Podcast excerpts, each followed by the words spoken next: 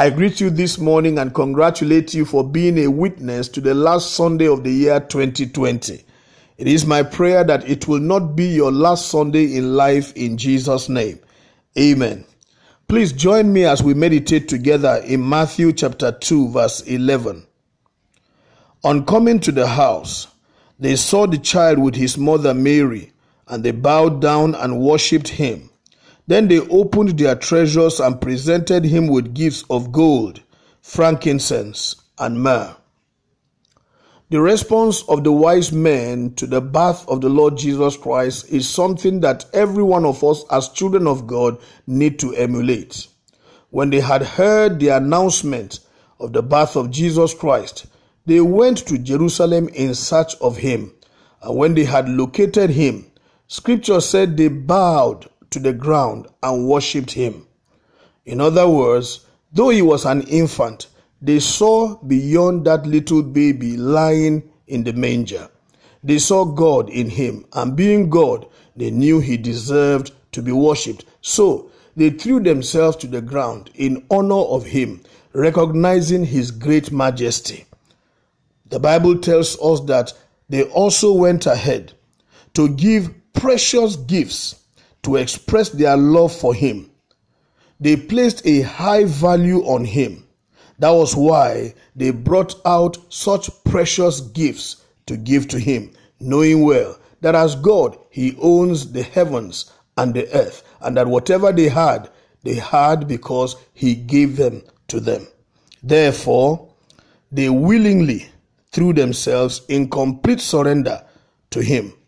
The kind of gifts they brought to Jesus showed their heart devotion unto him. It also showed their recognition of him in their hearts. It also showed that they were willing to give anything for his sake. This is the lesson each one of us needs to learn.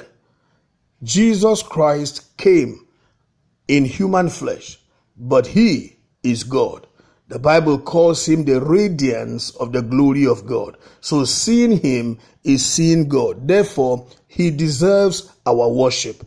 The scripture tells us that Jesus Christ is actually waiting for those who will worship him, that they should worship him in spirit and in truth. Therefore, every time you have an opportunity to express worship, you need to do it sincerely from your heart because he deserves it not because of what he does in your life alone, but because of who he is. Because being God, worship is his own reserve, and you must give it unto him.